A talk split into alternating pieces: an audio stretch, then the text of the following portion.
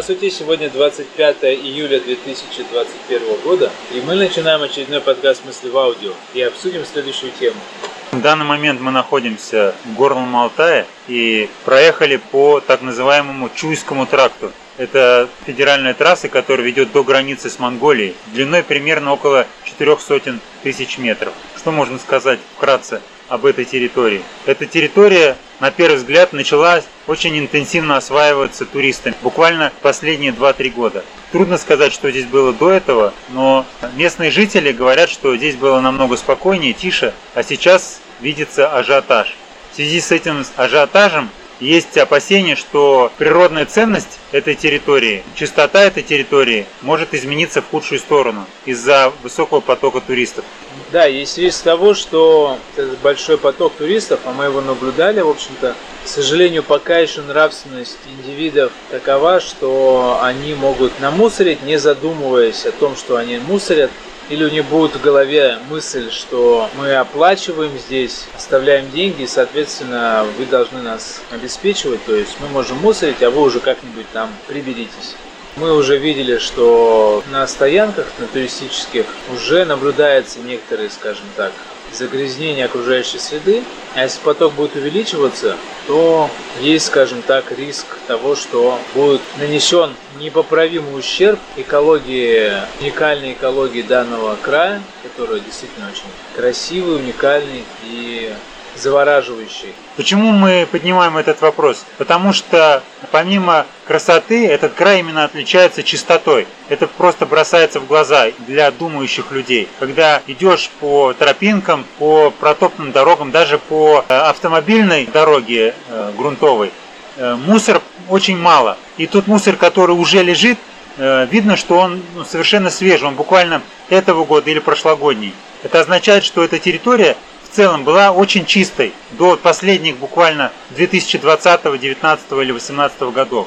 И есть возможность превентивно не засорить эту территорию и попытаться ее сохранить. А для этого желательно, чтобы все, кто сюда будет ехать, он ехал уже с определенной мыслью или держа в голове определенную мысль. То есть не только наслаждаться красотой, фотографировать себя и все окружающее, снимать на видео все, что происходит здесь, фотографироваться там у водопадов, у рек, у гор и так далее, но держать в голове определенную мысль. Хотелось бы добавить э, к словам ребят еще несколько своих наблюдений касательно Горного Алтая. В основном все кемпинги, туристические базы, которые мы видели по дороге, которые огорожены, которые, естественно, взимаются определенные платы на этой территории, там поддерживается чистота э, работниками данных заведений. Но проблема в том, что есть территории, которые э, не контролируются пока никем, не выкуплены частными хозяевами и, соответственно, не убираются. И там все лежит на совести тех людей, которые останавливаются там на отдых.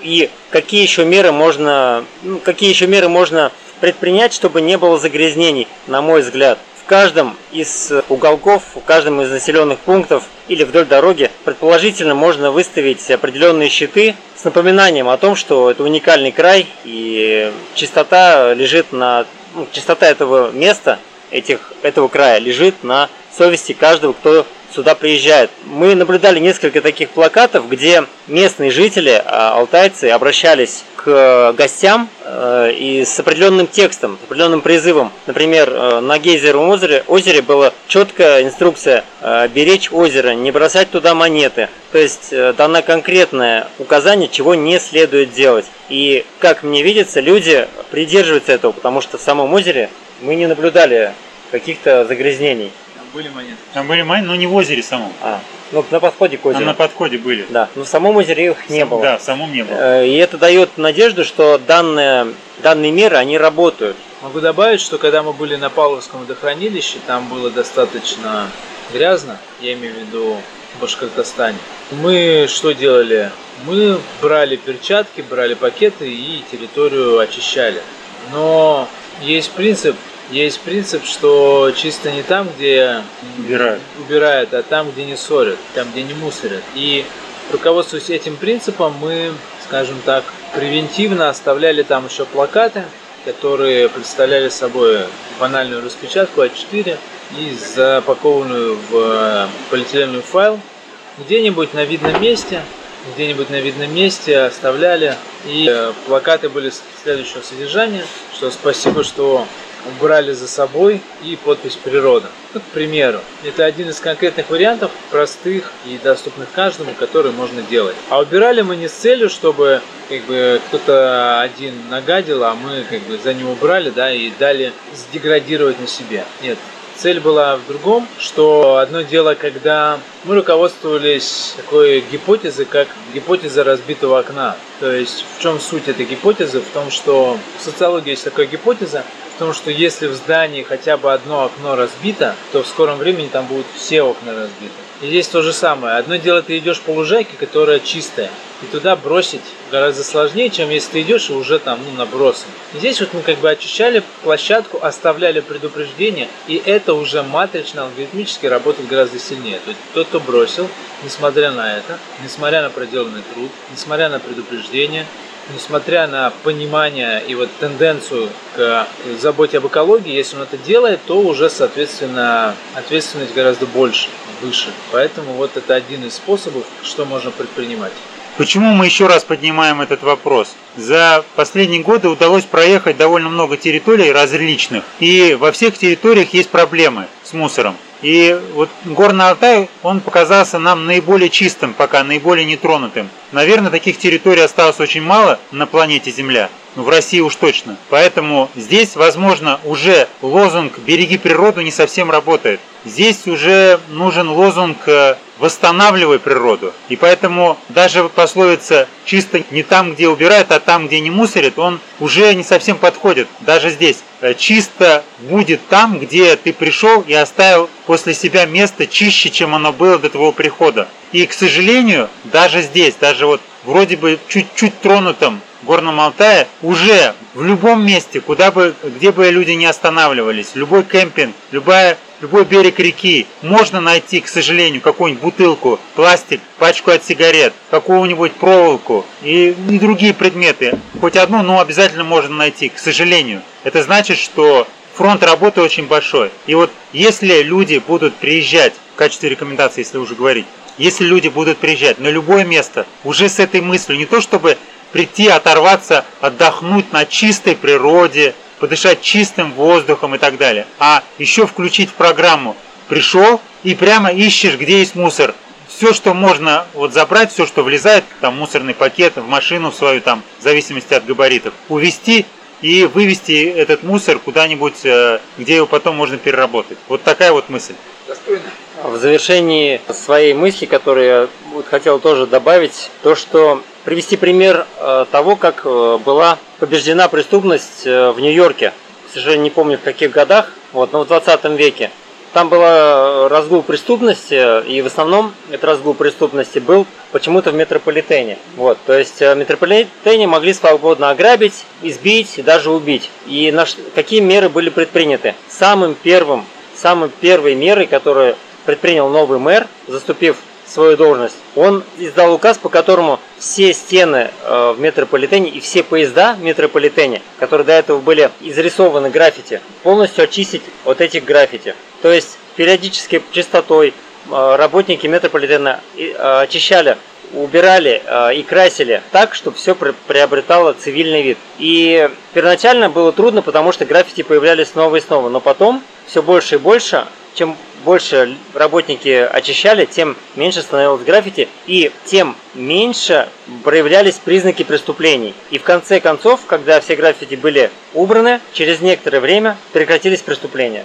По этой аналогии можно сказать так, что приезжая в чистый край, человек, который не будет видеть вокруг разбросанных бумажек, не будет кидать даже фантика, потому что ему будет сложно психологически, будет давление общества и давление самого места. Своей чистотой он будет говорить о том, что вот один фантик ты кинул, и этого не надо делать, потому что оно уже чистое. Да, то есть даже органические отходы, например, кожура от бананов или огрызки яблок, даже вот эти уже не просто будут выбрасываться в куст, они будут, может быть, собираться и там прикапываться, например. Так работает психология. Что касается Нью-Йорка, там, конечно, преступность не исчезла, а просто уменьшилась. И про Москву, например, тоже можно сказать. Недавно вот были в Москве, и заметно, что в метро убрали все вывески рекламные. И у народа более-менее глаза стали поспокойнее. Те, которые в метро передвигаются, они уже не такие бешеные. Во всяком случае, они не с таким бешенством уже запрыгивают в вагоны метро, они с таким бешенством из него выпрыгивают. В целом народ действительно даже в Москве стал поспокойнее. Что могу еще добавить? Могу добавить, что, возможно, местным жителям стоит тоже немного задуматься, потому что у меня ощущение, что они в среднем пока не до конца понимают, что происходит. То есть они как бы реагируют. Мы вот заметили, что многие домики, они такие свеже построенные, то есть как бы они уже ну, реагируют по факту. И очень много местных жителей, которые, скажем так, принимают алкоголь, то есть ведут нетрезвый образ жизни, мужское в первую очередь население. И, соответственно, я не исключаю, к сожалению, что они сами могут загрязнять окружающую среду. Потому что мы видели заброшенную заправку, которая, на которую накиданы бутылки, алкоголь содержащий. И мы видели долину, где очень много водочных бутылок. Там, притом, туристов останавливается немного, насколько я понял, а бутылок много, несоразмерно много. Откуда они берутся? И не исключено, что местные жители сами и бросают. К сожалению, я не могу так утверждать, но не исключено. Поэтому одна из дополнительных рекомендаций для местных жителей, если кто-то будет общаться или же сами, сами ну, кто нас будет слушать, сами являются жителями этого региона, очень прекрасно, замечательно, тоже немного задумываться и о трезвости, потому что я так понял, что здесь никакой информационная обработка в плане трезвости вообще не ведется. Никто, вот мы общались, да, там вот, э, с местным населением, у них нет стереотипов даже такого плана. Да, если вдруг э, эту запись будет слушать представители местного населения, а именно алтайцы, то скромная рекомендация увеличить свою меру понимания и мыслить более стратегически, потому что вернуться в прошлое уже невозможно. То есть то, как было у предков, это, к сожалению, уже невозможно. Цивилизация подступает, технологии подступают, и они прямо активно входят. На глазах происходят изменения. То есть пока мы ехали по дороге, видно, как возводятся прямо строения под туристический бизнес. И поэтому местному населению придется выработать некую стратегию на десятилетие или столетие вперед. Как сохранить эту территорию, в то же время не закрываться, не закрыться от остального мира. Да, тем более, что закрыться уже не получится, потому что глобализация процесс объективный, и мы видим, что все больше и больше людей входят в процесс глобализации. Нам раньше где-то там слышалось, что есть терроризм, а сейчас уже он во многих местах, к сожалению, происходит, по России, например. Нам раньше слышалось, что где-то там в Москве происходят акции протеста, а сейчас уже в Уфе у нас, например, происходят акции протеста. Уже не по телевизору, а уже здесь. Здесь то же самое, что алтайцы слышали, что где-то там, в Крыму, в Турции, наплыв туристов, что-то там. А сейчас уже оголтелый вал туристов уже у да. них. И здесь эту волну надо ловить, выжимать из нее плюсы и минимизировать ущерб. То есть плюсы очевидны, что это приток денег в регион, это огромный плюс. Я так понимаю, что это будет один из основных источников доходов, ну, по крайней мере, вот сейчас. И если развивать инфраструктуру, чтобы людям хотелось вернуться. А мы знаем людей, которые хотят сюда вернуться, уже двоих как минимум, которые побывали здесь и им хочется еще. Многократно. Да, возвращаться. Это хорошо, то есть, э, ну как, как на сайте, да, важно не, не только или там в продаже, да, первая продажа, но и повторная, да, то есть постоянный, так сказать, контингент вырабатывать. Вот, это, это то, что как бы можно включить и обособиться не удастся, но побочный эффект то, о чем мы говорим. То есть это надо иметь в виду и сейчас уже э, что-то об этом думать, то есть вешать плакаты какие-то, как говорилось, на, ну, типа билбордов или где-то, что-то такое осмысленное. В плане трезвости, в плане э, экологии, места сбора мусора, да, мы их не видели, честно говоря. То есть вот где кемпингинг должен стоять раздельно вот эти вот бачки. Так сложно поставить, даже просто бочки тупо взять, там, покрасить привлекательно и написать стекло, пластик, это. И вот такие значки просто нарисовать, приклеить, это уже будет действовать. Это типа там написать там какой-нибудь там мин, минэкология, да, там, или какой-нибудь, ну то есть вот так по-серьезному, или там всемирная там какой-нибудь дабл ю дабл ю эф, да, вот этот, при поддержке дабл ю дабл ю эф, там, ну вот это. А, ну, есть вот это. Ну, то есть что-то так, как бы более весомо. Ну, как-то так поиграть, это я уже фантазирую, но что-то вот. Этого мы не видели, вот где там мусорные. Ну, куда вы реально с собой неудобно, что же, люди же экономят силу мышления. А здесь бросил не на это, а сюда. Я думаю, у людей уже есть стереотип бросания в урну, и они будут так делать, если будут куда, ну, более-менее в шаге доступности. Да, в общем, приезжайте на Алтай, но обязательно с мыслью, что это место нужно оставить чище после себя, иначе не сохранится для следующих поколений. Это были подкасты «Мысли в аудио». До следующих встреч!